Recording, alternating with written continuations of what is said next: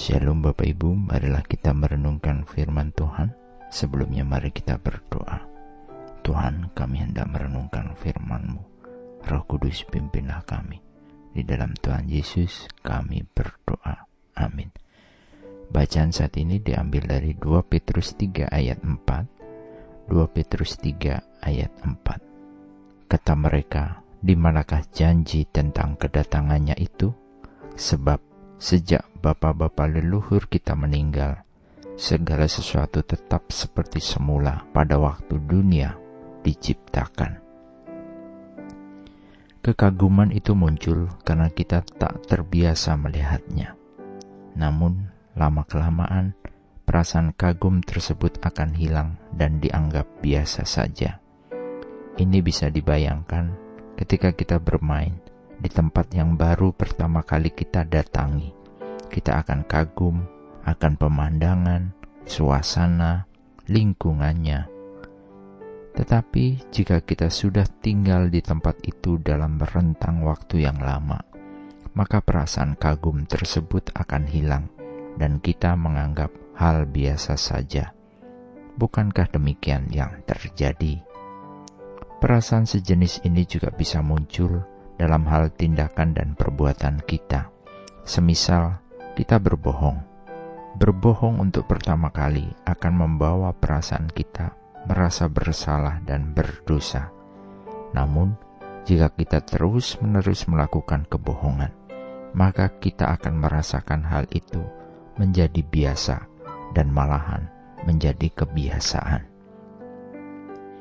Bacaan saat ini adalah hal yang disampaikan untuk mengingatkan bahwa akan adanya para pengejek-pengejek.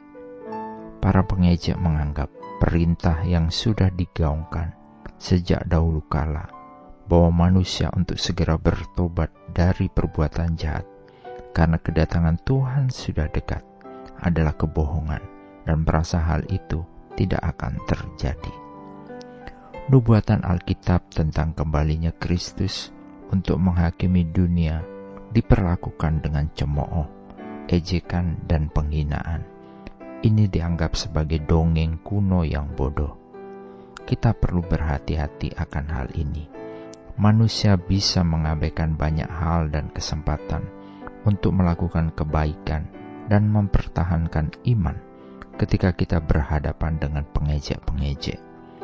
Jika kita tidak mampu melawan hal itu, membuat kita jatuh kembali ke dalam dosa.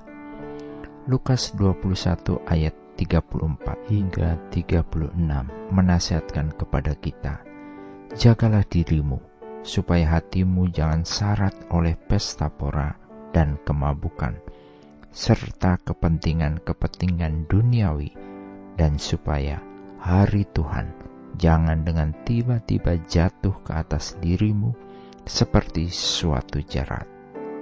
Sebab ia akan menimpa semua penduduk bumi ini.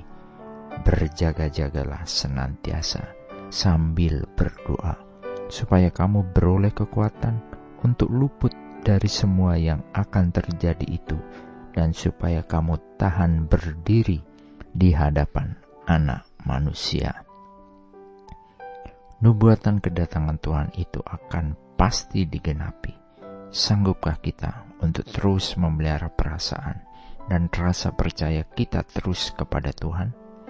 Masihkah kita memiliki kekaguman akan kasihnya? Amin. Mari kita berdoa. Bapa Surgawi, godaan para pengejek membuat kami mengabaikan Injil kasih karunia, juga penebusan Kristus bagi dosa dunia. Ampunilah kami ya Tuhan. Kami memohon belas kasih Tuhan untuk Tuhan menjagai kami. Dan kami berdoa atas semua orang yang mencemooh kebenaran sabda Tuhan, agar mereka sadar akan perbuatan mereka. Jauhkan kami dari murka dan penghakiman Tuhan kelak. Di dalam nama Tuhan Yesus, kami berdoa dan memohon. Amin. Tuhan Yesus memberkati. Shalom.